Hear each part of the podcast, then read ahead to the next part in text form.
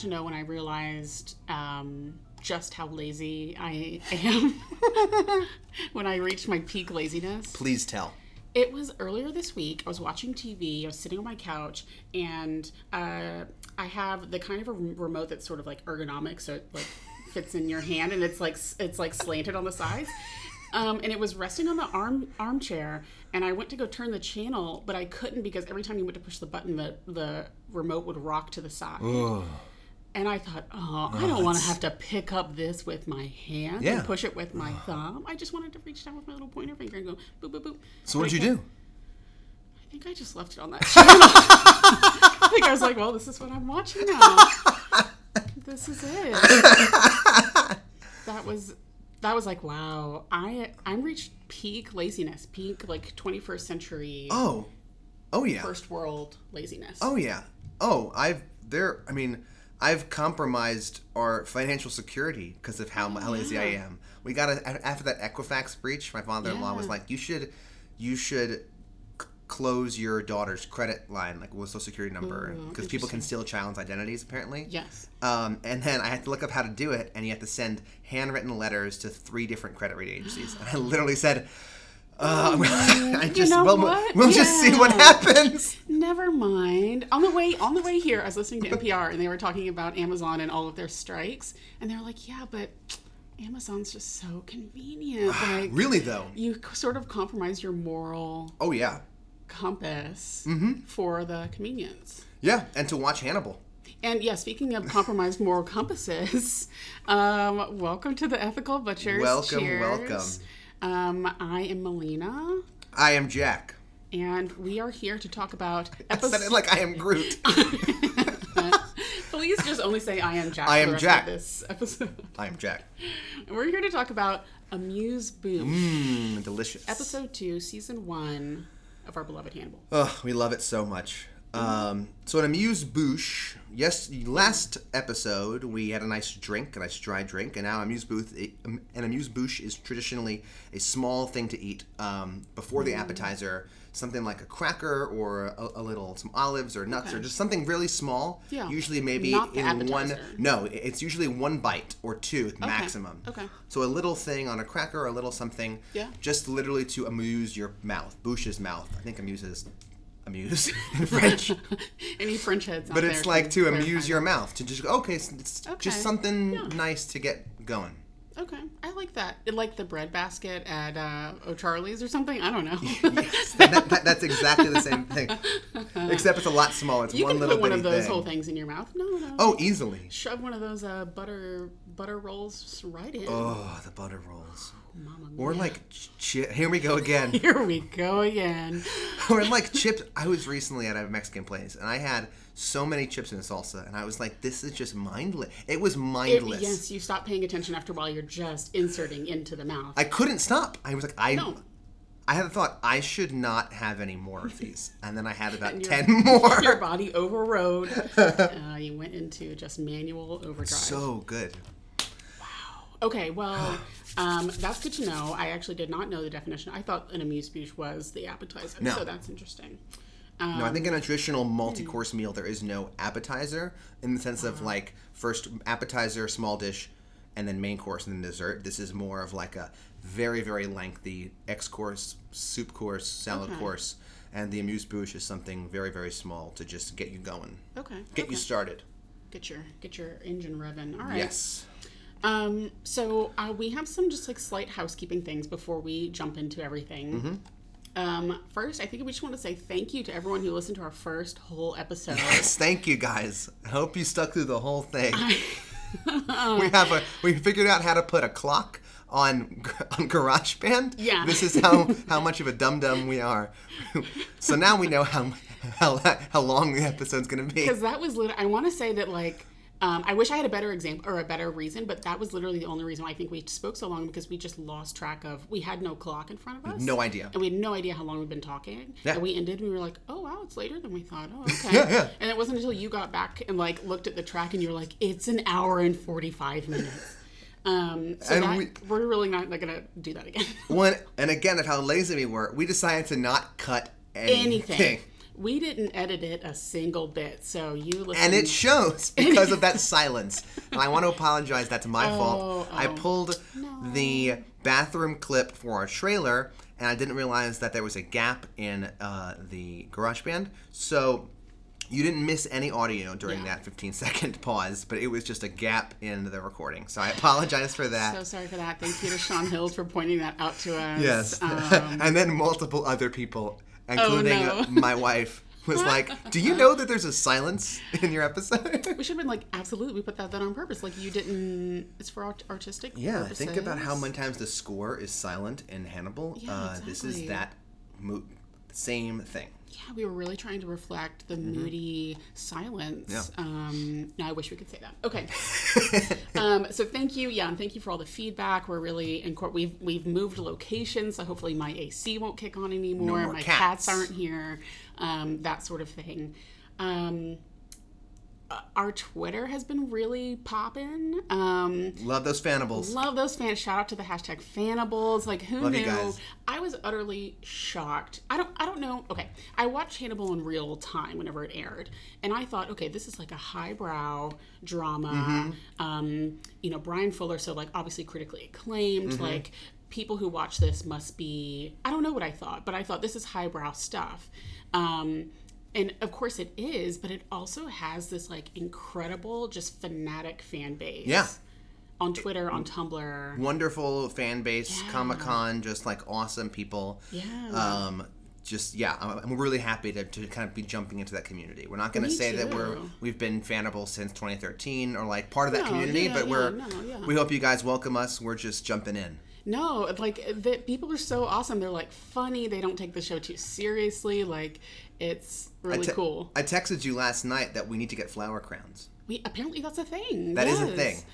I okay, so I looked slightly into it, and it, so of course, like Tumblr, like the fan base was huge on Tumblr. It still is. Mm-hmm. Um, and for a while back in like the early 2010s, like putting flower crowns on characters was like a thing. like a meme thing. Just to like, um, yeah, copy paste like a little a flower crown gif on someone's Mm-hmm. head and i guess that really caught on and like the um, the cast and crew of hannibal caught on to this um, so much so that they did a hannibal i think comic-con panel again people people who are actual fannibals and have been entrenched in this for a while like feel free to correct me but they like the cast actually wore flower crowns Yeah. and it became sort of like the symbol of like the fannibal Yeah. base I just love that. I think part of the appeal is the juxtaposition of how dark Yes, the yeah. Mm-hmm. show is and how serious it feels sometimes Yes. and heavy and dark and gross, that there's just this light sprightly flower crown which is so Yeah. Mm-hmm. like midsummer night's dream it's a very the opposite vibe but i love that about it I it's so it. fun I think it's genius. Um, okay, so I think that's all I had for housekeeping. Yeah. I think that's all I have for housekeeping. My next little segment that I want to transition to um, is called "Eat Shit," where we, we the butchers, admit to the things that we probably got wrong um, in the previous episode, or we felt were correct, and Yeah. have since looked into it and have realized that we are wrong. So I'll start with myself because I think um, I had more oopsies than than anyone. So first, I thought that Will called Jack a ham whenever they first meet. Well, quote unquote, first meet, first meet in the series that we see them meet. Yeah. I thought that Will called Jack a ham, but he actually called Jack's naming of the Evil Minds Museum Hammy, um, which I think is correct. Which, like, in a way, I guess you could call that hamtastic. I don't know. Like, maybe that's a way that he, Hamtastic? he's calling Jack a ham inadvertently. Um, so I got that wrong. So sorry. And then I also said that Jack called Will crazy whenever they were in the um, like the CSI lab. I thought that Jack said, "Well, what kind of crazy are you?" talking about the shrike They were talking about the Shrike, and he said, "Well, what kind of crazy is he?" Mm-hmm. And you were right. You pointed that out. I didn't believe you. it's My okay apologies. It is okay. And I'm gonna eat shit for the fact that I insisted calling Mess Mikkelsen Mads Mikkelsen until proven otherwise. We've been proven otherwise. If you listen to the to the trailer before listening to the first episode, then you will hear us saying Mess in the first in the trailer, but then saying Mads in the first episode. So I apologize. Um, it is Mess Mikkelsen. If you're listening, Mess, I God, I hope you're listening. I God. Uh, we, right. we love you. I think you're amazing in everything you do, and I will pronounce your hot mess of a name correctly from now on. And hopefully, eat shit is a recurring theme. Hopefully, we have I to eat think shit for something every single I, think, episode. I absolutely think we will. Um, I already ate shit for the gap in the time there. Yeah, there we 15 go. seconds. Exactly, Definitely gonna eat shit for that. no, we're not gonna be we're not gonna be perfect. And of course, we're like, I sort of watch the I watch the episode. I take notes. I might look into one or two things if they like make a reference that I don't understand, but I don't really do a lot of deep diving. And so, um, No. if if that if we realize something after we do a little deep dive or someone points something out, like I'm happy to eat shit. Oh, yeah. the next episode. So I spent way too long in the first episode just trying to figure out what the term wind chafed mean. When really, if I thought about it for ten seconds, I would have been like, "Oh yeah, wind and chafing. It is like it's, It's- chafed by the right, wind." Yeah, right. Um, I just never really heard that expression before, that. so I was having fun with it. No, I actually liked that conversation. Like we were both sort of trying to figure it out. I googled it and I was like, "What? Who?" is I just had never heard that be described by anybody. Yeah. um, okay, okay. So the one thing that I did, I did actually um, look up a bit of trivia and found this out was. Nothing. Sorry. Okay, okay, sorry. I saw our Um, notes are the same. Oh, okay. Yeah, don't look at my notes, you piece of shit. Um, uh, was we were talking about whenever Will in the first episode, and I promise maybe right after this we'll move on to the actual second episode. Yep. But in the first episode, he says, um, "You won't like me when I'm psychoanalyzed," and I said, "Are we supposed to believe that he's a big comic book comic book head that Ah, he's the Hulk. referencing the Hulk?" And whether he is or not, I don't know. But someone pointed out that. The Hulk was played by Edward Norton, who One- also yes. played one of the people who played the Hulk, of course. Um, The Forgotten Hulk.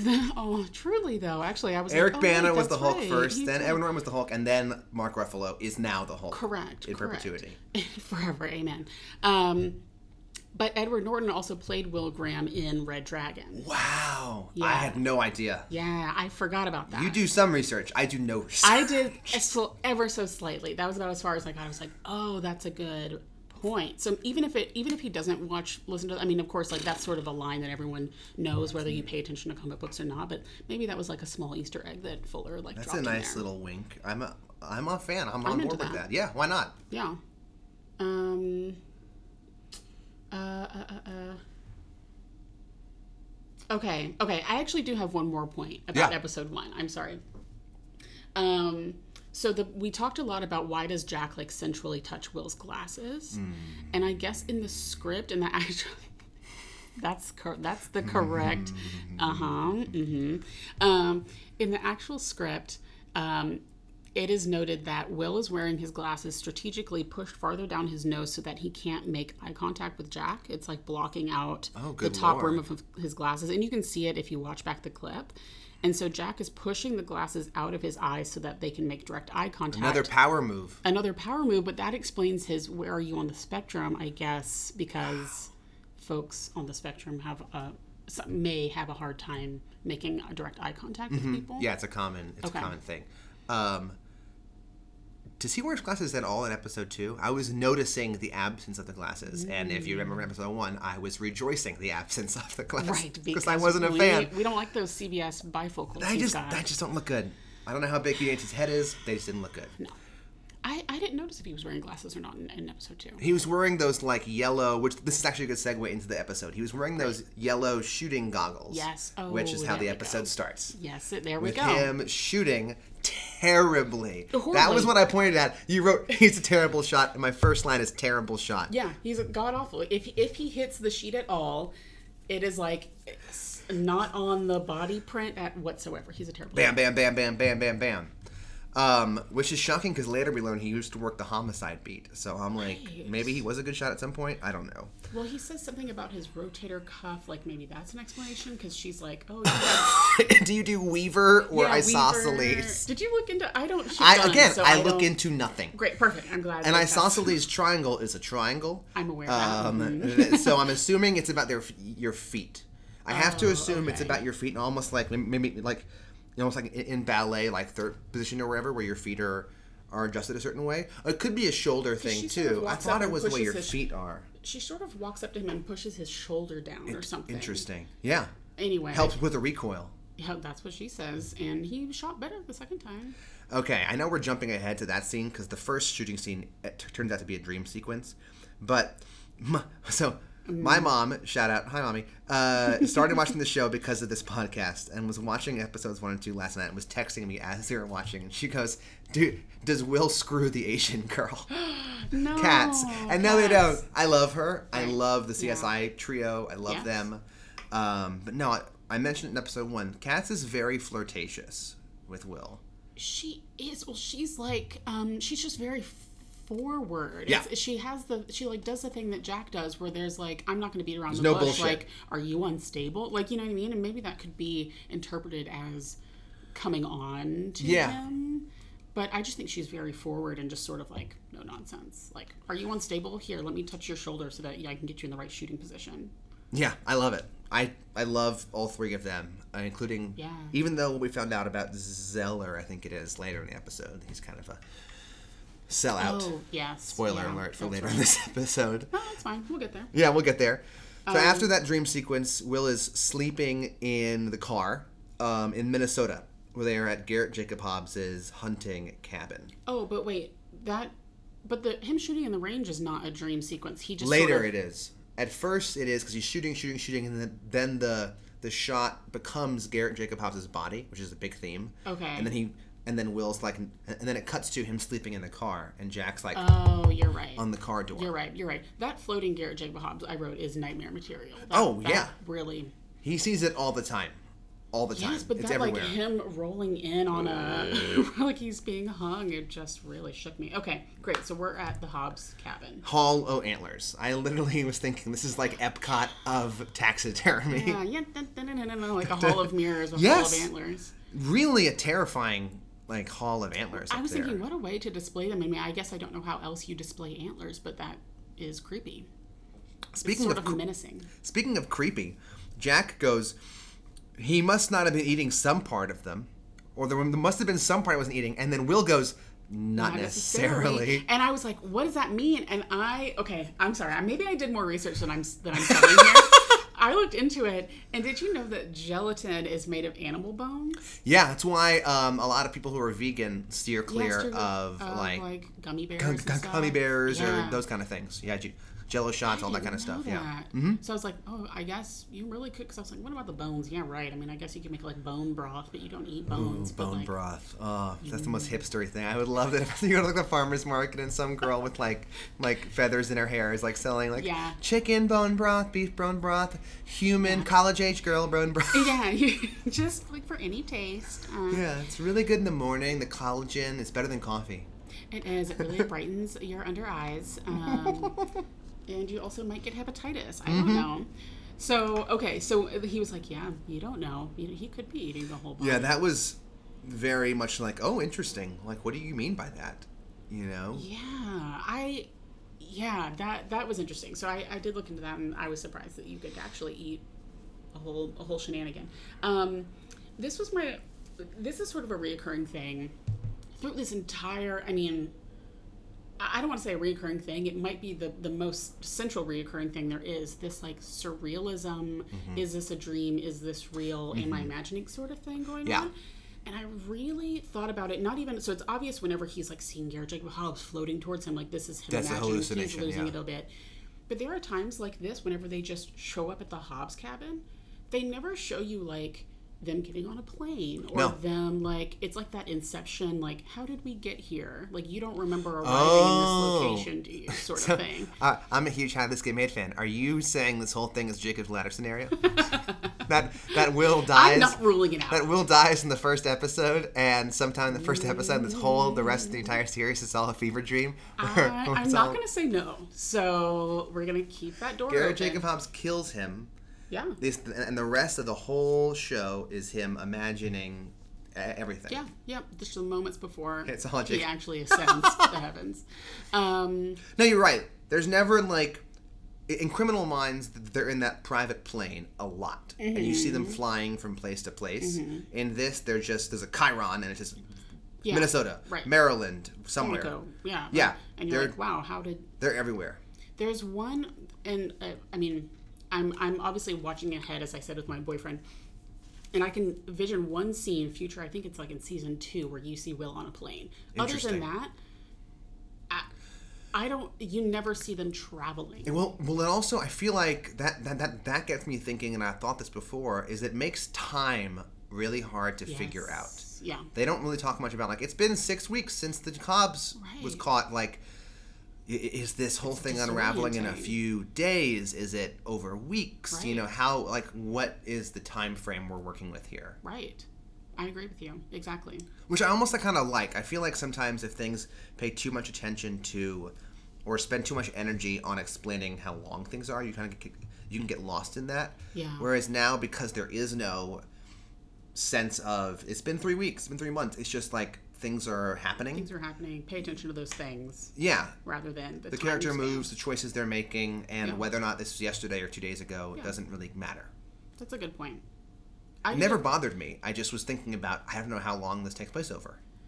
It, it did slightly, but I mean, I thought about it like, oh, I, now they're in Minnesota. Like, wow, I wonder, I wonder what airline they took. I wonder, like, what They're like, flying they- United. Like, imagine them standing in like security line, like cutting to Jack and Will standing in like the no, they have No, pre-check for he, sure. he he has like the show the badge to get through. Absolutely, There's no way right. Jack Crawford is ever waiting in security right. behind someone with a stroller. like like I have a little baby. We have the car seat and everything, and they're going through security. I can't imagine Jack Crawford like standing two feet behind, us, like holding his shoes in his hand. yeah.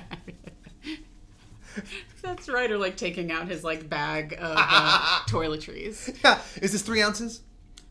No, it, it's not. Or It's- when you like forget, quote unquote, as in I don't forget. I hope I get past the security, Oh, yeah. and they're like, "Are there any liquids in here?" And you're like, "Shh." Yeah. Man, Sorry. Yeah, I, I, I forgot to put him out of Oh, the man. thing. Oh, our plane's about to. Could, could we? Uh, I'm so. Won't happen again. Yeah. you know, know.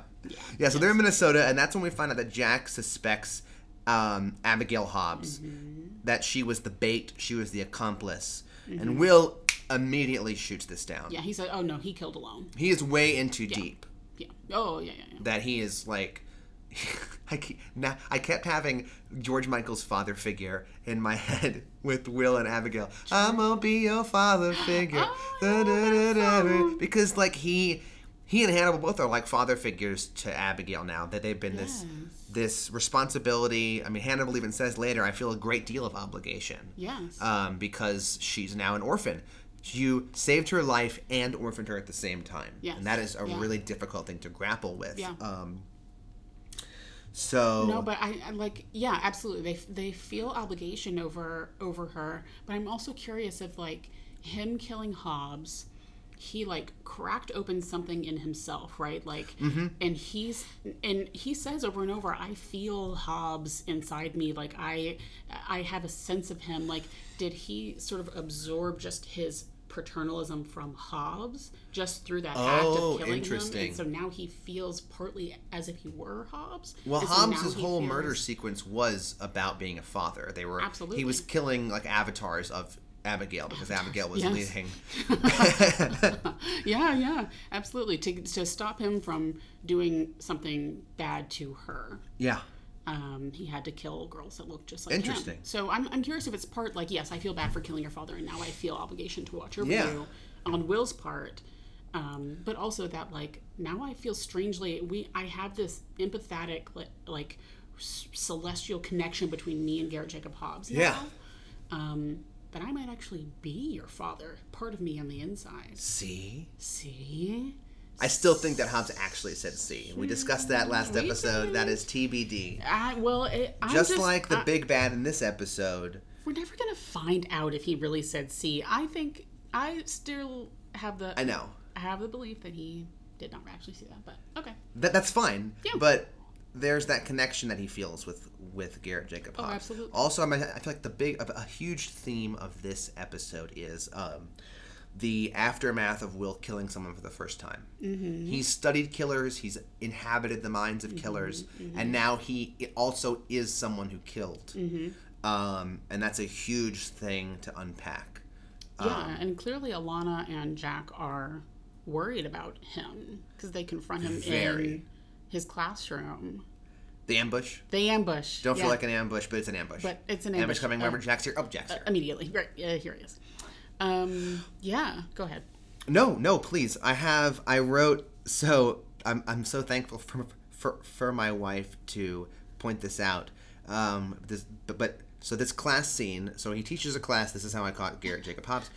That's when Alana comes in with the ambush with Jack. So right when Alana comes in.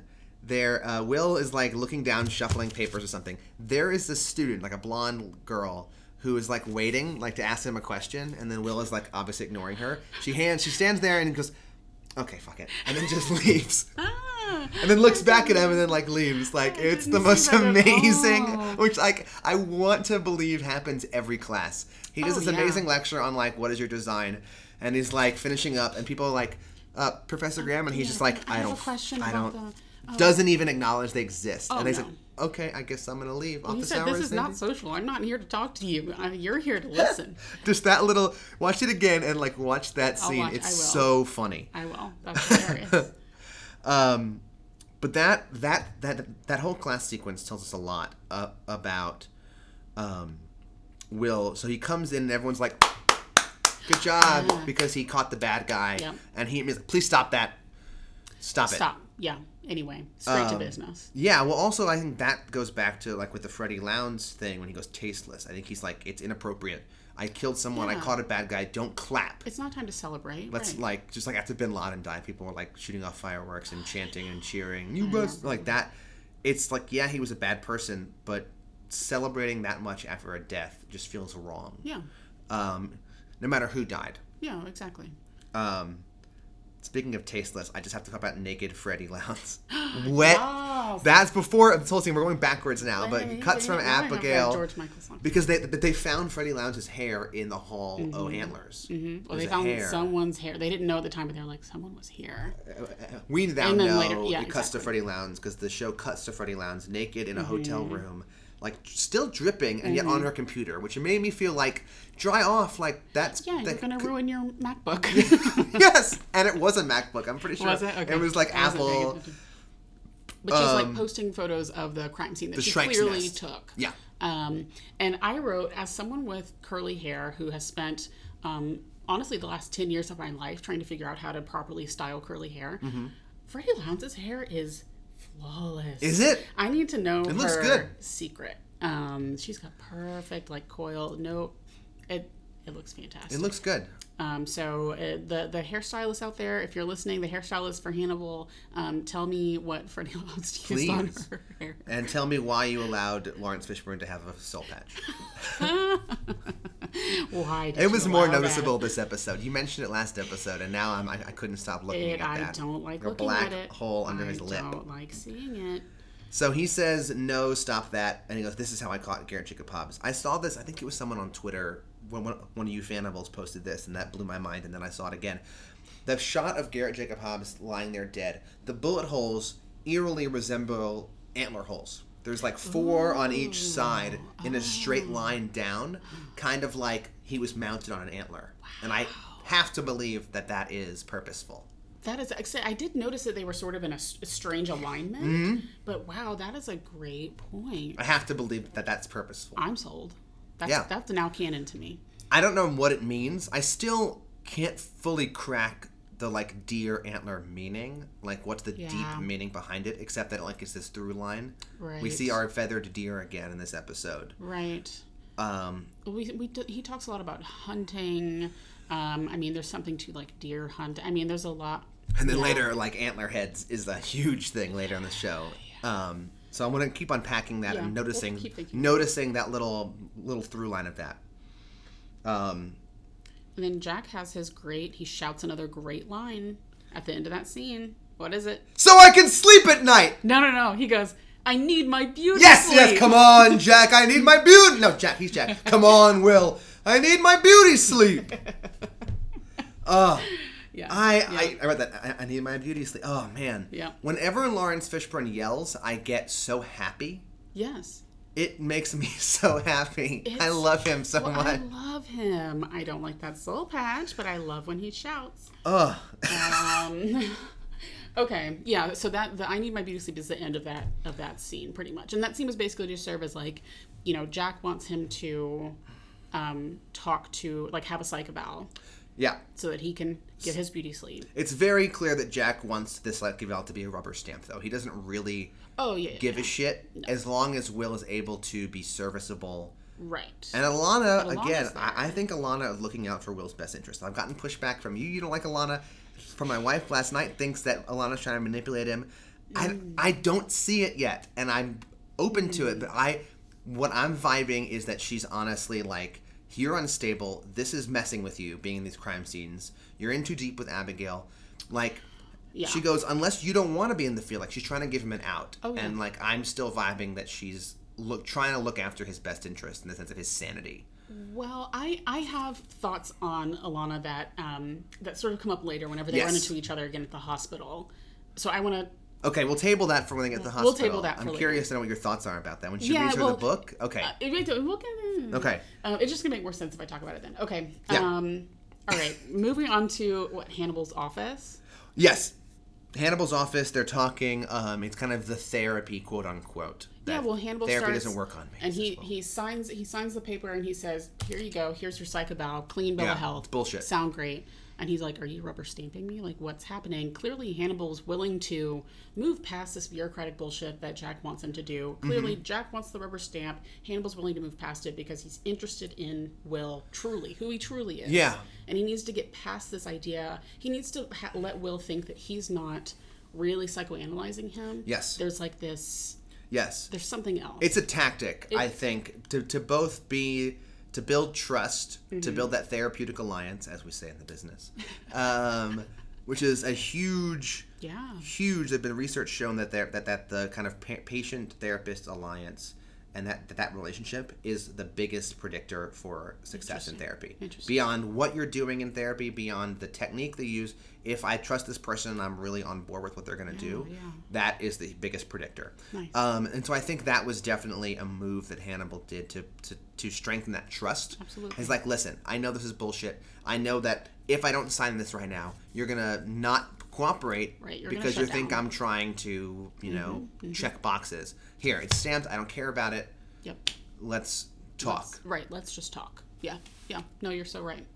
Um, and it Will at this point is up on Hannibal's sort of upper balcony bookcase area. Which has, like, speaking of, we never see them traveling. It has a really steep ladder. Yes. That I desperately wanted to see Will Graham just like Amble up.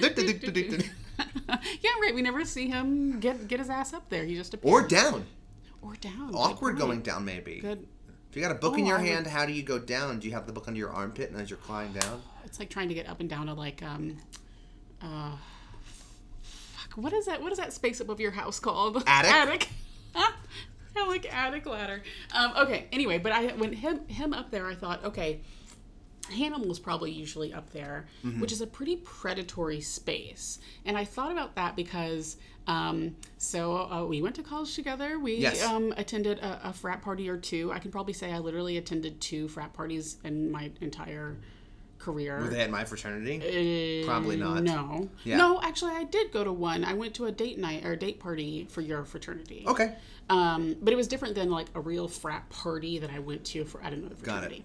And it was a fraternity that had sort of a, um, a your typical sort of dance floor, drinking area below, and a, like a raised area, sort of balcony ish, Huh. that the frat members would stand on and overlook at the at the party goers. Really? And- But, Interesting. and it was yeah, all yeah, yeah. men up there, and it was of course mostly women down on the balcony. And I thought, Oh wow. Jesus, this is. I felt just utterly uncomfortable and felt like I was being preyed Yeah, on yeah. pretty much. Um, and so that re- that reminded me of this scene of like Hannibal. I'm sure goes up there, probably not while he's with a patient, but like I can imagine him being up there if he needed to have the upper hand if someone was like coming to. Interesting. And yet Will is up there. Will is up there when, now. When Hannibal is very much a predator. Yes, yes. Interesting. I just thought it was a predatory space. I don't know. I'm like, Yeah, curious yeah, how yeah. he uses that in the Oh future. yeah, totally. Um, And yet Hannibal was totally at ease with it, which I think speaks to the Yeah. he's still the master of his environment. yeah, yeah, Always in control. yeah, always, absolutely. Um, so we have that sequence, and then it cuts to the kids in the woods who find our kind of what unleashes the main plot of this episode. Hmm. I bet it's marijuana. it's No, it's mushrooms. I bet it's like it's like a fern. I know. I bet it. I bet it's marijuana. It's definitely marijuana plant. Poor kid. And we see dead bodies that are being grown, like mushrooms are growing out of it, tubes into them. This creepy field, which is, I love this mm-hmm. sequence because it's very, it's it's gross and it's It beautifully shot. disturbing. And the score, this is when I really started noticing the score of this show, which is wonderfully scored because it has that like xylophone, vibraphone, like, and it cuts out silent. Yeah. Yeah. Very much crescendos. Yeah. Um, that was very unsettling. That xylophony sound. Oh, absolutely. I mean, it's nothing but unsettling Just in, in again, whatever. I'm watching ahead, and I thought many times, like you can clearly tell he's not using like um, a piano for this piece. Like he's he found a like old stick and a piece of plastic that Uh-huh. Yeah. fell off a truck, and he's like like making Yeah. all these weird, um, just strange, unnatural noises that are very deeply unsettling. What's that thing? Was it ASMR, AMSR? That like is like noise that's supposed to like like soothe you on like a visceral level. Yeah, This is like be really reverse that. Yes, right. yeah, absolutely. Yeah. Instead of being like uh soothed by the sound, good. you're like unsettled by it. Does that work on you? That ASMR? I've never done it. no. I would love to, but I is there like certain sounds work on certain people? And I think I'm too lazy to figure out what's my Um, I just think it's what's my yeah, some noise. sounds work better than others. Some people prefer one sound or, or yeah, I've never another. done it.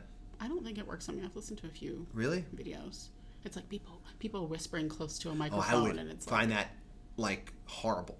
no, yeah, No, it whispering doesn't makes give me you like a tingle. Yes, in your spine. yes, whispering like that, like oh my god, that makes me really unsettled. Also, like videos of like things happening really slowly. Like someone's, I can't remember what it was. Someone on Facebook posted a video of like a crab molting, and it was like slowly pulling itself out of its shell. And because it wasn't like oh. time lapse where it happened fast, it was like Oh, it's pull, pull, time pull. lapse. I got like viscerally, like I couldn't watch it. I don't hate that. No, No, that it was just me. happening so slowly. Like, I Oh, wanted to come out, and it was right happening really slowly, coming out of its shell. That I was just like, Ugh. it just made me really uncomfortable. You know what makes me really uncomfortable is the time lapse of like things decaying. There's like a time lapse of like a fox decaying in the woods Interesting. or something. They had that with the fungus in this episode. Uh huh. Uh huh. they sure did. Um, and I, I, it's almost unbearable. I had a really hard time looking at the screen this episode for, for those like mushroom people. Oh, yeah. really. Oh, there's some gross stuff in this episode. Did you ever see? Okay, I'll tell you exactly what it reminded me of, and probably why I'm so traumatized now. Maybe mm, ten to fifteen years ago, there was like a History Channel special about a man who had like tr- tr- trees for hands. It was, What? It was just like the man with tree hands or something like what that. What are you talking about? he didn't actually. he didn't actually. I am lit- Groot. He did right. It wasn't a Groot, um, precisely. He did, it wasn't actually trees, but he had like a, um, a dermatological like mutation that made his skin like have all these like blisters on it that looked like tree bark. Oh, gross. Precisely. And so I watched that when I was like maybe 12 or 13. yeah, sorry. I, Jack's like maybe considering barfing. Um, so I watched that when I was like 12 or 13. And I swear to God, I could not look at my own hands for like a month. I was so shook by it. And so that's really stuck with me. well, that's like that. That like like holes make me uncomfortable. Ooh, yes. You know that yeah, yeah, yeah. Photoshop of that like. There's that plant that has uh-huh. those like holes, and Just there's that thing of like about it makes me photoshopping that plant onto someone's hand. That I want to die when I, I, see that. oh my gosh. I And there was that Grey's Anatomy it. episode where that person had those like scabs that were like ten feet long, Oh, I don't and they cut open one, and like live spiders came out of the guy's like scabs. Again, nightmare material, I'm guys. Oh, That oh, you think really- Hannibal's gross? Don't worry, audience. Watch Grey's Anatomy. Now available on. No, listen to the ethical butchers. You'll be grossed out enough. Okay, so yes, I had a really, really hard time watching this scene where they discovered the, the mushroom people. So you didn't like when they peeled off that person's mouth? no, you know what? That was not my favorite part. I gotta say, That felt unnecessary. Absolutely right. Put them in a You body bag. Why are you gonna peel their mouth off? Yeah, just move them and figure it out later. Don't pull their mouth off. And then that one's still alive. And he grabbed Like, Will's it's like that scene in Seven when the person's like been like starved to death in Yeah. the bed. Like, "Ah!" that was gross. That was gross. I love that movie though. oh yeah, dogs. love that movie. Um, that's very akin to Hannibal, by the way. Seven. It's like similar vibes. Yeah. I think you were expecting to see Garrett Jacob Hobbs on the slab again. Yeah. Um, Okay. I love the CSI crew.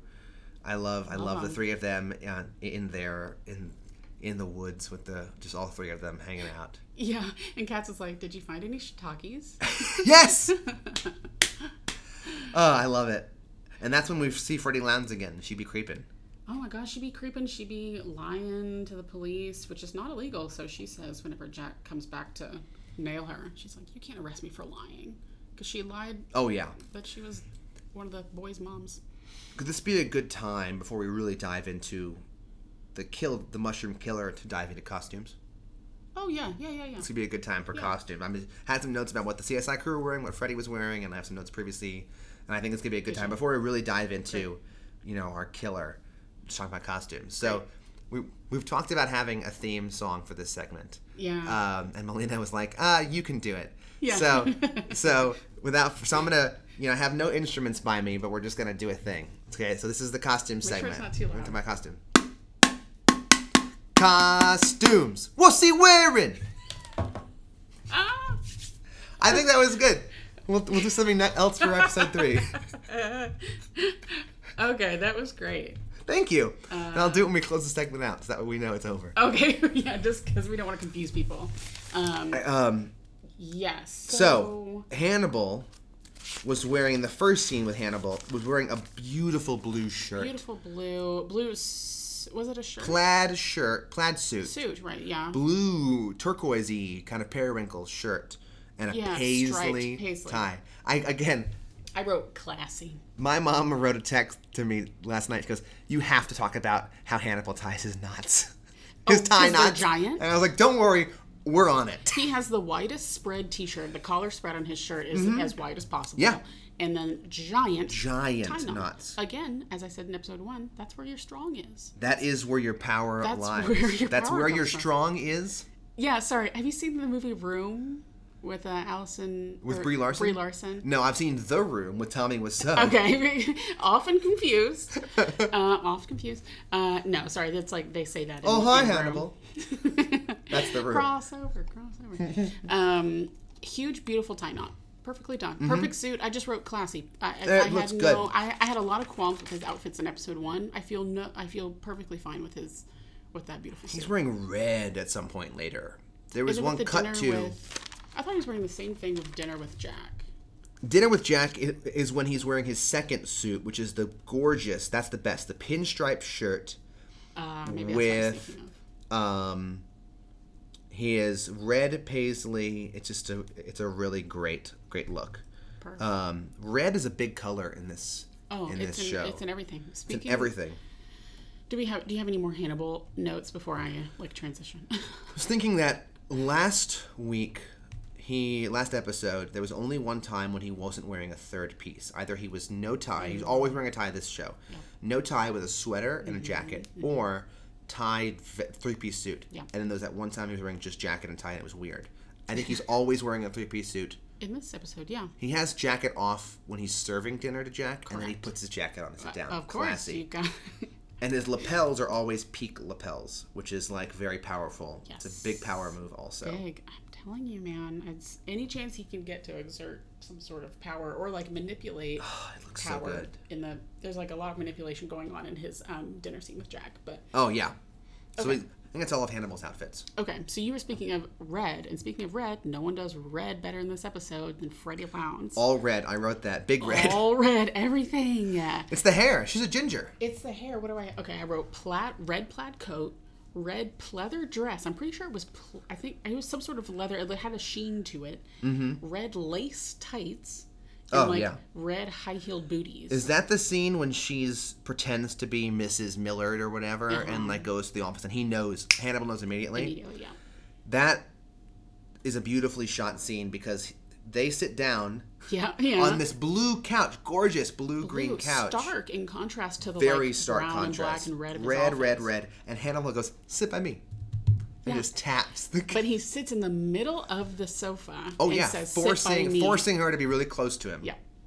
Um, I love the way that shot was framed and the color of their red outfits and that that blue couch. blue couch. Beautifully shot. It was really great. Um, and then oh, I had a note about Alana's outfit. The pencil skirt. The pencil skirt, I wrote very 2008. She's wearing a pencil skirt, a like wrap shirt, Yeah. and this chunky belt. It was a big belt that got thinner at the buckle. Yeah, that's a very like 2008 move. I know what you mean. Um, I was I wasn't a fan. No. I, yeah, I wasn't a fan of it. Um, so the CSI crew in, in the woods, the young guy is that Zeller. I can't remember what the old guy's name is. He was wearing a beautiful orange sweater that popped, and then mm. Katz and the other young guy were wearing leather jackets.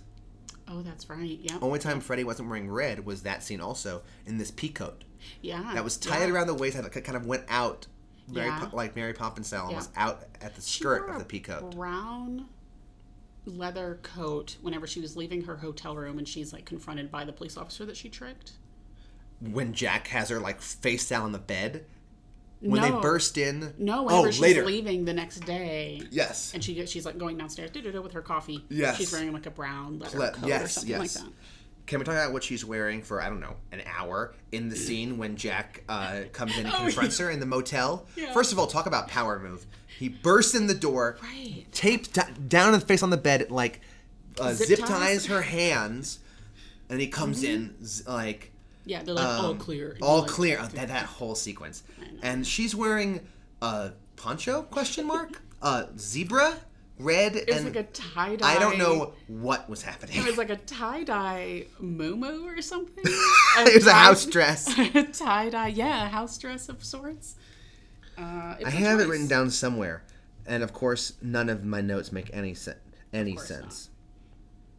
Oh yeah, it, it, it it's it's an absolute mess what she's wearing. Freddie Motel tie dye shirt question mark, and then I wrote this. Yes, guy's a rat. Oh my god. Um, yeah, that shirt was bonkers.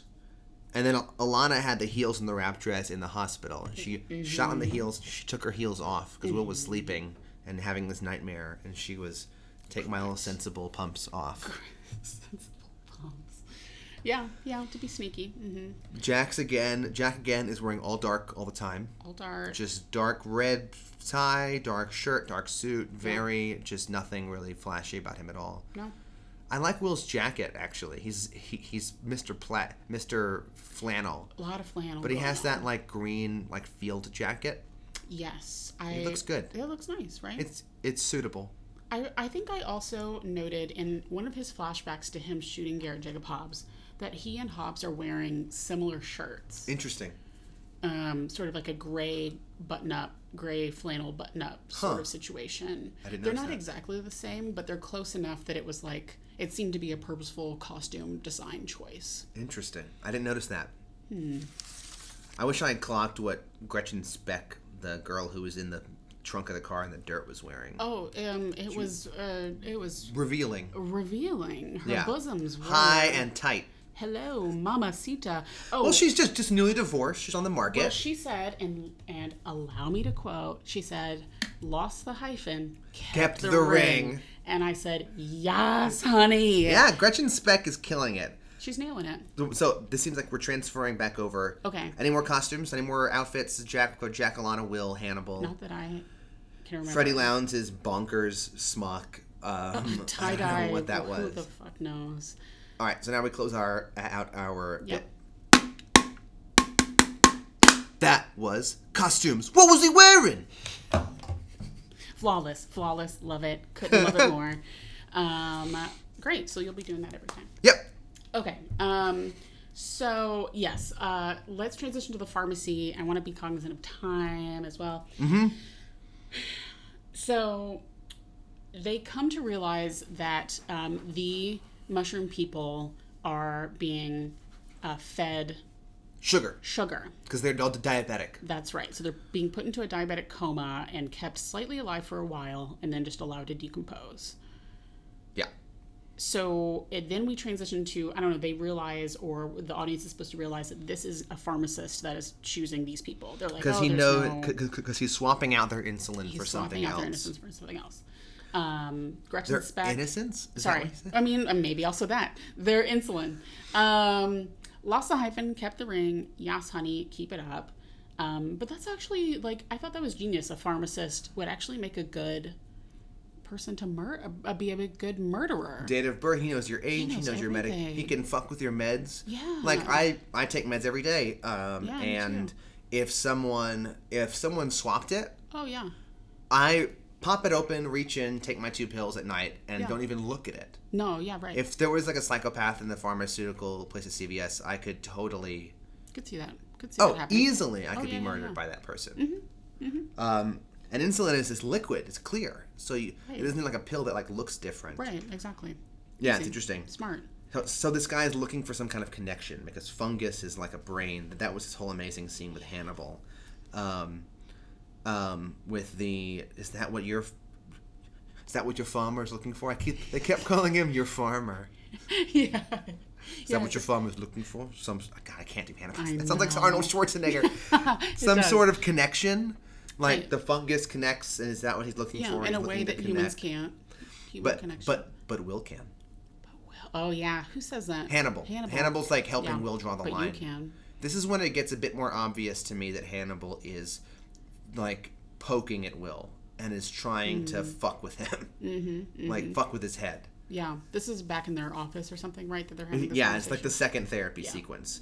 Um, Will has some great lines during the like the the light pendulum sequence. Yeah.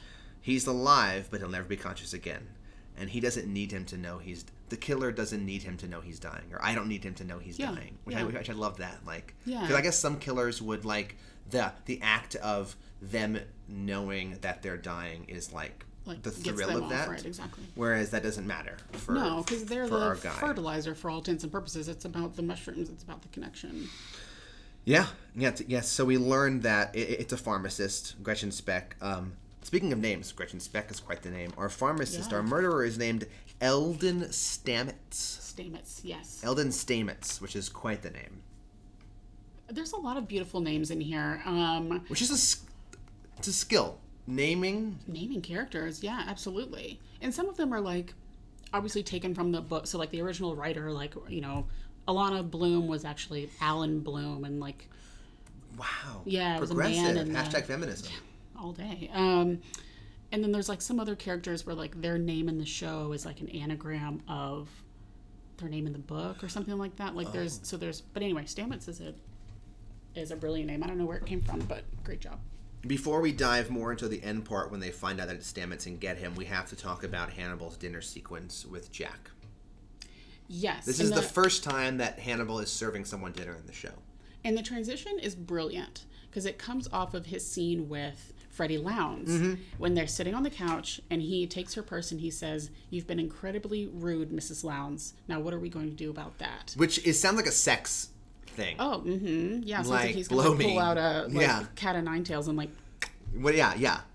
Um, although it's interesting, yes. So then it cuts from that to like a meat being Right. slathered in a Cumberland sauce of red fruits. yes, but it just looks like a like red, a like liquidy red, and it's a clearly cooked meat. And he's like, This is loin. And Jack's like, What Mm-hmm. Loin. kind of lo- loin? Pork.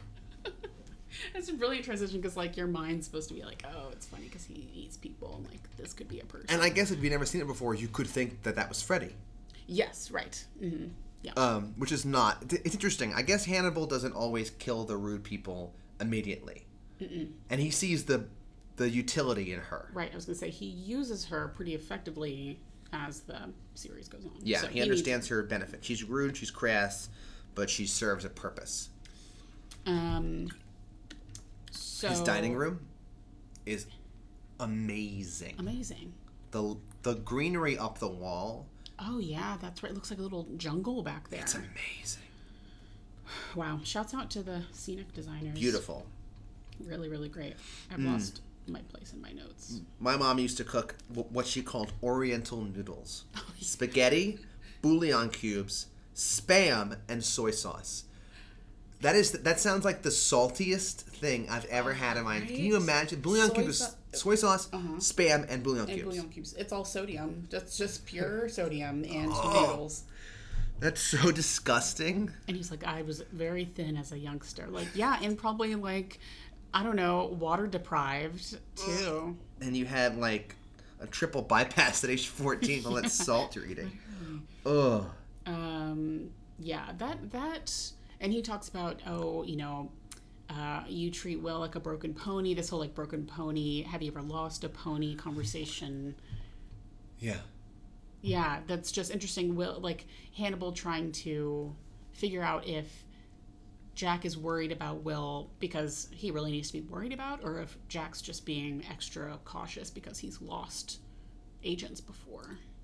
What was Jack's reaction when he says, um, "Have you ever lost another pony?" We know later, spoiler alert, that Yeah. Jack has lost somebody. It's not like a major. I'm not revealing No, who yeah. yet, but Jack has lost a former He says person. He says pretty much that. He goes, "Oh, are you? If you're asking if I've ever lost another agent, then the answer is yes, I have." He said yes. I couldn't remember what his Yeah. response was. I didn't know if Jack kind of like like, oh. you know oh. like, gave some kind of nonverbal response that we, the audience, would pick up on, Yeah. but he didn't necessarily say it. He says Okay. yes, and then that's when he's like, uh, like who exactly are you psychoanalyzing? Like, I'm Uh-huh. not here to. Cheers. Why? We've talked about your mother. Why stop Why there? stop there? I loved that. I was like, good fucking point. You've already mentioned your mom. Hannibal can be charming as hell. Like Jack is smitten. He's a smitten kitten. Smitten with Hannibal? Yeah. Yeah. He gives that like Laurence Fishburnian like giggle, and then they like Mm. Yeah, he clink like, glass. good, Touche. good point. Yeah. And he loves the food. Like that's gonna be a thing when like whenever Hannibal cooks for Jack, Jack is like, oh, so good. Well, you well, remember what he said right when they sat down. He was like, "Oh, I, it's I don't get to have dinner with my wife very often, or like my wife's we're always working, so we don't get to have dinner very often together." Mm-hmm. And Hannibal goes, "Well, you know, invite her over. I'd love to have you both for dinner." yes, the phrasing of that is very pointed. Obviously, I'd love to have you both for dinner. Okay, so that was when we then we find out after that scene that it is uh, a diabetic. It's a pharmacist. Our man Eldon Stamets. Um, and he was tipped off because Freddie Lounds wrote an article about Will. yes, that Katz had a hard time reading because it was, I guess, didn't paint Will in a very. It, it was that takes one to know one article. Do you think she got that information from Hannibal? That she got the info about Will after what can be done with that? What can we do with you? I don't think so. I didn't get that sense. I got the sense that she got all her intel from that like local police officer that she sort of scammed at the crime scene. But I thought that was all about the the mushroom murderer. No, she goes. No, her first question. Oh, is, you're right. Who's that man over there? You're right, you're right, And you're he right. goes, "Oh, that's FBI profiler, and he's uh, da da da." And then our CSI guy gives her more information, which we I'm- find out after that. Yeah. Yeah. Um. So, okay. That's when Hannibal's wearing a red shirt. Sorry to come back to questions because Oh, yeah. if Freddie wrote an article about Will, it cuts to Hannibal wearing a dark red shirt, reading the article on his tablet, going, Oh, "You are naughty, Miss Lounds," and then Oh, it cuts yes. away. I've got to say, the Fannibal fandom loves that scene whenever Really? he says that. I've seen a lot of like gifs of him being like, "You are naughty, Mrs. Lounds." Like, no, but- I mean, No, yes. no, no, Um, gonna. That would be crass, and Hannibal is not that kind of a crass individual. Okay, I want. I really desperately want to move on to Mm-hmm. um, the first time Will is at the hospital, um, and he. This is whenever he's sleeping, but he is dreaming about. He sees the Raven Stag. Yep. Um, I like. The, is that a term that you just coined, or is that no, a term in I the wish. fan? that is in the fandom. Yeah. Great, the Raven Stag. Yeah, because it's like half bird, half. It has feathers on it. It's a stag with. Great. That's a band name. Ooh, yeah. Let me write that down. So we've got Field Kabuki, we've got Plain but Pretty, Yeah. which is a total like, like, fan ba- uh, band name, Oh, absolutely. and as is Raven Stag, Raven Stag. which is like a metal band Mwah. name. Yes. Yes. Plain but Pretty is like Bright Eyes. oh, Emo, Plain but Pretty. Yeah, or like um. Oh man, I'm just whatever. Yes, you're Yeah. right. You're right. I don't Um, have to be right. No, no, you're right. I, I 100% agree. I was going to try to think of another example, but I didn't listen to that kind of music. I didn't so- either. Yeah, no, I just know of that. I'm not really an emo kid. wasn't my wasn't my scene. no, me neither. Um, okay, so he's at the hospital. He's he's sleeping. Mm-hmm. Um, Alana comes in, takes her little shoes off. She sits down and she's reading. She's reading Flannery O'Connor. Yeah. She's reading specifically, and I had to look this up because I was like, this has to be significant. Anytime Yeah. like someone's reading a book in a show, I didn't, I didn't look it up. She's reading A Good Man is Hard to Find by Flannery O'Connor. And the fandom like went crazy about this Mm-hmm. because it's it's very like pointedly. It, so if you don't look it up, you're thinking, oh, she's just reading a book to a young girl. Mm-hmm. Um, but it, it's specifically an Easter egg because the story is about a family um, that's killed by a notorious serial killer and his two friends. Oh wow. Yeah, and so everyone's like, why would she be reading this to her? Um, it doesn't make any sense, like narratively. No. But, um, it's just sort of a like little, just a little uh, special Interesting. special drop in for the for the Very interesting. Huh. Yeah. Can speaking of Abigail in the in the hospital, why is she in a hospital in Baltimore? I get that she's probably in FBI custody, but that Oh. doesn't necessarily answer my question because then wouldn't she therefore be in a hospital in Quantico or somewhere near Quantico, Virginia? Why is she in a hospital in Baltimore um, and not in like a hospital in Minnesota? Sh- maybe Baltimore has better hospitals. The Mayo Clinic is in Minnesota. the best Oh, hospitals in the right, country. That's right. That's right. She can be at the Mayo I, I absolutely think when she's in FBI custody or they need her close, Yeah. If she's, especially if Jack thinks that she's going to be a suspect, she's probably a flight risk, and so they don't want her to be far. Um, I can't explain the difference between Quantico. Hannibal lives in Baltimore. Yes. Doesn't he ever like sign for her and like take custody for her? I wonder if that's because of that. Hmm. Because he was there when she. I don't know. I was just I was No, thinking about good- that. It makes sense to have her close for the story of the movie. Yeah. I mean, movie. Jesus Christ. for the story of the show. Yeah. But I just wondered that. Yeah. Like all this happened in Minnesota. Why wouldn't she be in a Right, hospital there? Presumably wouldn't. Well, it's a federal. I was gonna say, wouldn't she be tried in state? But it's a federal crime, I guess. If they're getting the FBI involved, it must be a federal crime. yeah. Her her father's murders. For her father's murder, I was saying she wasn't charged with anything yet. Um, okay, so here's here's where I thought about my uh, my issue with Alana that I, I mentioned earlier. I was gonna Bring it. I was gonna come back on, and how she's so genuinely genuinely concerned about Will and his well being, Mm-hmm. but why? Because in this interaction after he wakes up and they're talking, they talk about how they've never been in the room alone together. Yeah, that was weird. and presumably never had a private conversation where it was only just the two of them in a room. So I'm thinking, how, why are you so invested in Will and his well being? Yeah. Yeah, it's weird because in the first episode she like is like I refuse to do a psych eval on him. I shouldn't be the one. Right. And so that kind of led me to believe. And then earlier, when he was like pending a psych eval, and he goes, "Well, you did my eval, Alana." He goes, uh, "Hannibal Lecter will be more objective." I always thought there was some kind of a history with the two of them. And then the line about we've never been in a room together alone is like, wh- Wait, what's the history? Right. So I have this issue with. There's another. There's another character in this in this show that I have a similar issue with, but I worry that Alana. Oh, I think it's Jack's wife. Alana to me just seems to be um, a narrative tool to to be a sort of objective, seemingly objective person, or like a third person outside of Jack and Will and Hannibal. I guess a fourth person. To let us know or make sure the audience knows that Will is not Interesting. well Yeah, what is her that motivation? seems to be her only purpose is to like reinforce the fact that Will is like not an okay person, although he's like worthy of being cared about. Like he's not, you know, he's not terrible and cold. Like obviously, if Alana cares about him, then we as an audience are supposed to care about him. Interesting.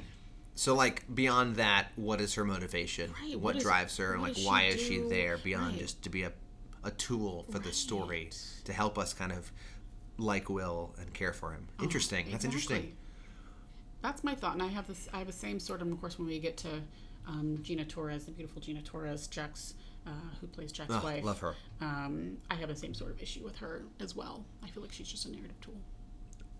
Okay. Um, unfortunately, I'm not gonna. I'm, I'm not gonna No. dispute you on that. No. I mean, we'll see. We'll we'll just see how it plays out. I mean, obviously, Alana, she has an interesting arc as the series goes on, and so you know that we'll see how her role changes. Yeah. Um, This is when Stammets ices that ex cop. Point blank.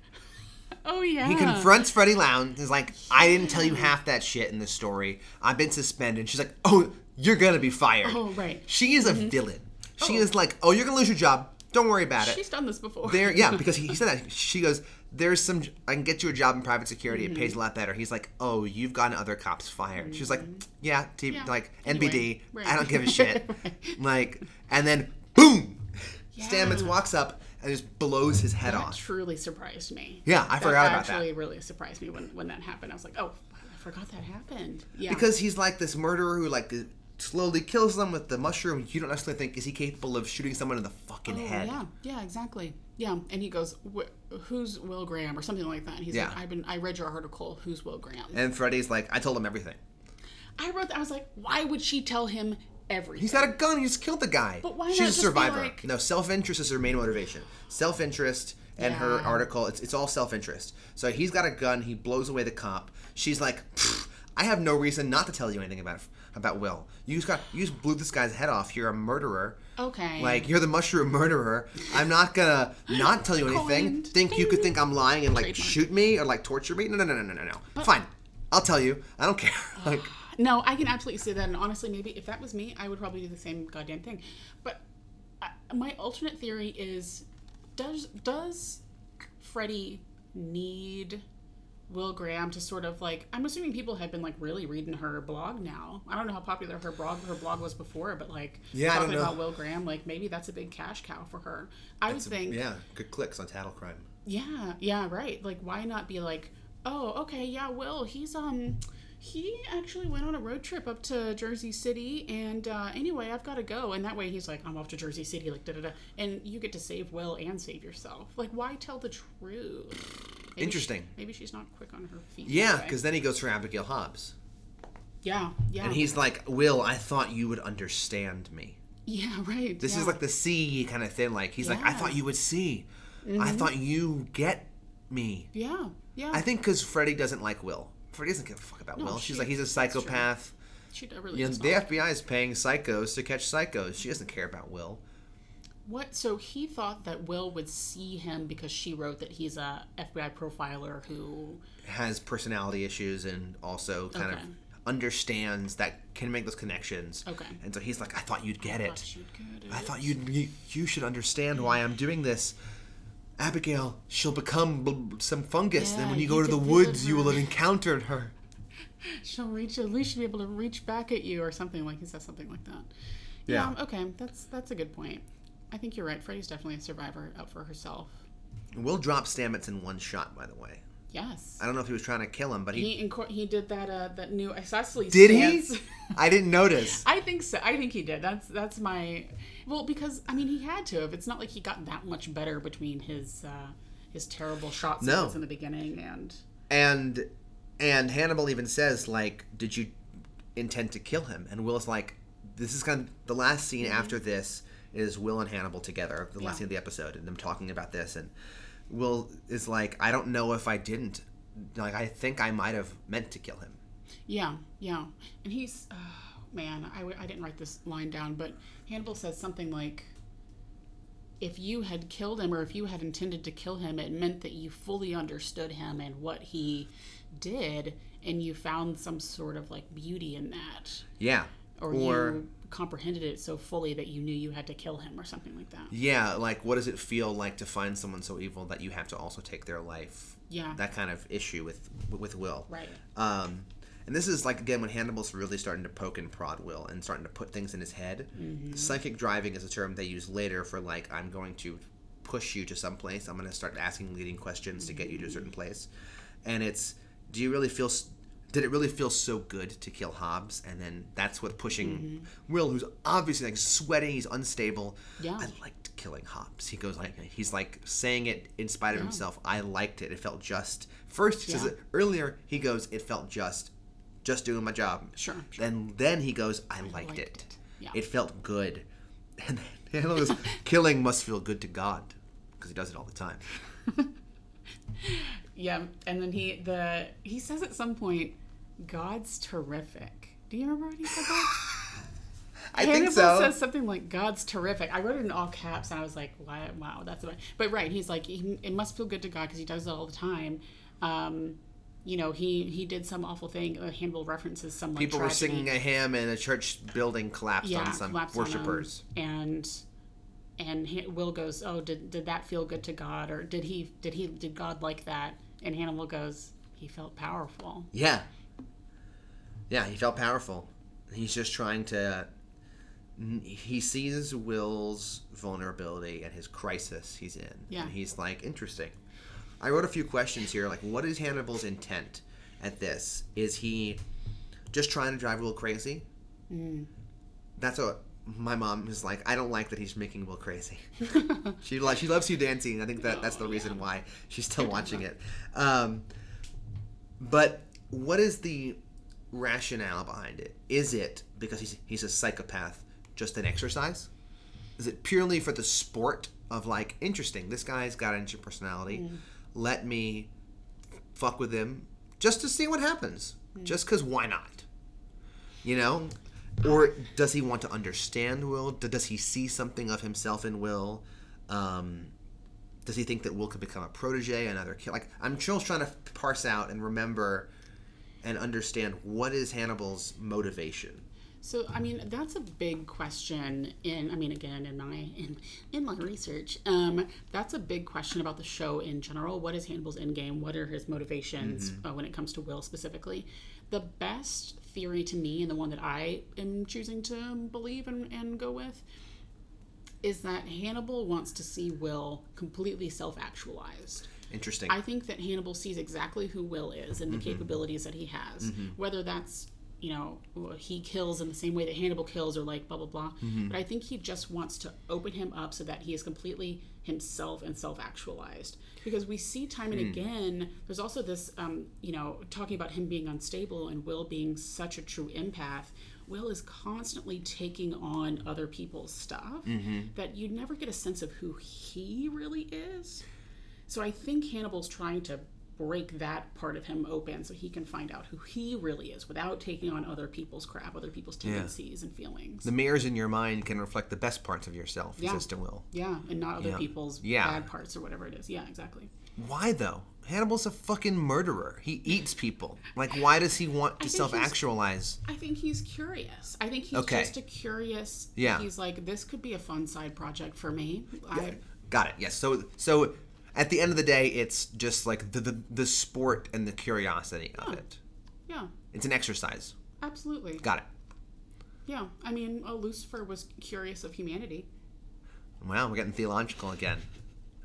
Hannibal gets theological. he really does. I mean, the whole goddamn series gets very. get ready, audience. If you're watching this for the first time as you're going along, Hello. get ready.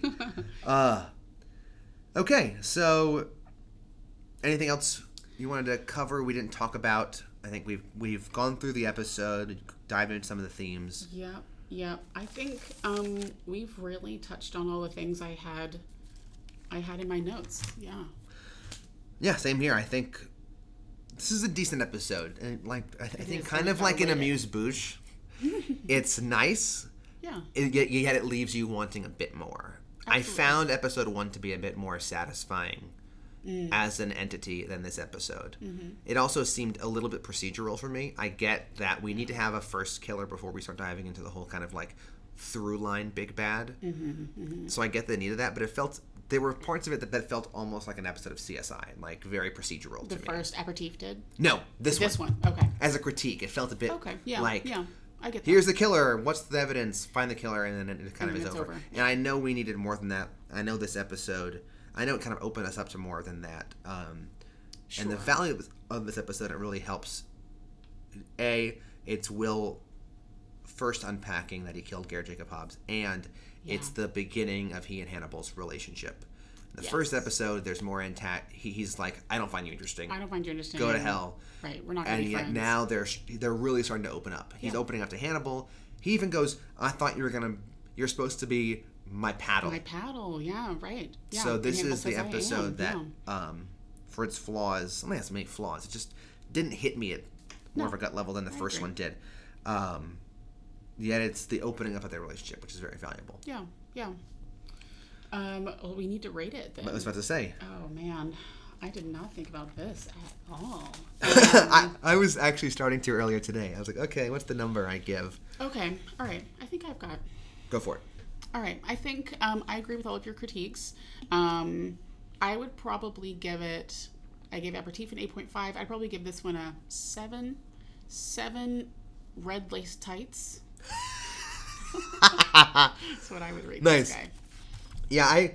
It's interesting. You gave it an eight point five. I gave it an eight, and I again I'm a 0.5 below you. I'm gonna give this a six point five, um, which feels low for me, but for some, I don't know. I feel like I skew high. I love this show, but Yeah. I'm going for it. at least so far. We're gonna compare it to the first episode. I give it a six point five, and I give it a six point five. Um, Oriental noodles. Six, a six point five bouillon cube. Bouillon cubes. Salt so overlay. Gross. yeah, six point five of those. Brilliant. Definitely. Brilliant. So far, both of my ratings have been food. We'll see if that theme keeps up or if I find something else to rate it for. Um, great. Great. Awesome. Well, We are in a much better time place than Oh we were. gosh, and it really right? helps having the clock in front of us to just move us along. Not as many truly, tangents. I mean, sorry about that hour and 45, but also not sorry because we did talk that whole time.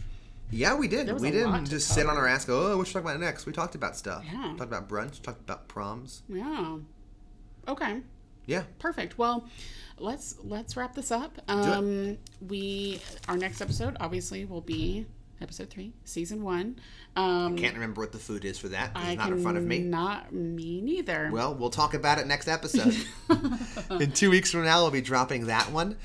Um, please, so follow us on Twitter at at ethbutcher butchers. Excuse me, at ethbutcherspod on Twitter. Um, our website is theethicalbutchers.com. Please send us an email at ethicalbutcherspodcast at gmail.com. I know out there on the Tumblr, on the Twitter, on the Fannibal communities, there's some fanfic out there. I'm too lazy to go really seek out the good stuff. Mm. Yeah, me too. If you have Fannibal fanfic, send it to us. DM, slide to our DMs on Twitter. Send it to our email. We like it, we'll read. We will read a selection from it on this podcast. I mean, I don't want to oversell this, but I mean, we both did theater in college. yes, we did. I would love to do a dramatic reading. Of I I would love nothing more Yeah. than to do a dramatic reading of your Hannibal fanfic. Mm-hmm. If it is erotic fanfic, even the better. Yeah. Oh, And I'm sure a lot of yeah. it is. I'm most of it. I'm So hit us up on that um, at those places. Um, it is recorded, mixed, edited, and produced and directed and run by us, the Ethical Butchers, Malina and Jack. The theme music is by Sean Hills, and the logo design is by John Larson. So I bid you adieu. Bye, guys.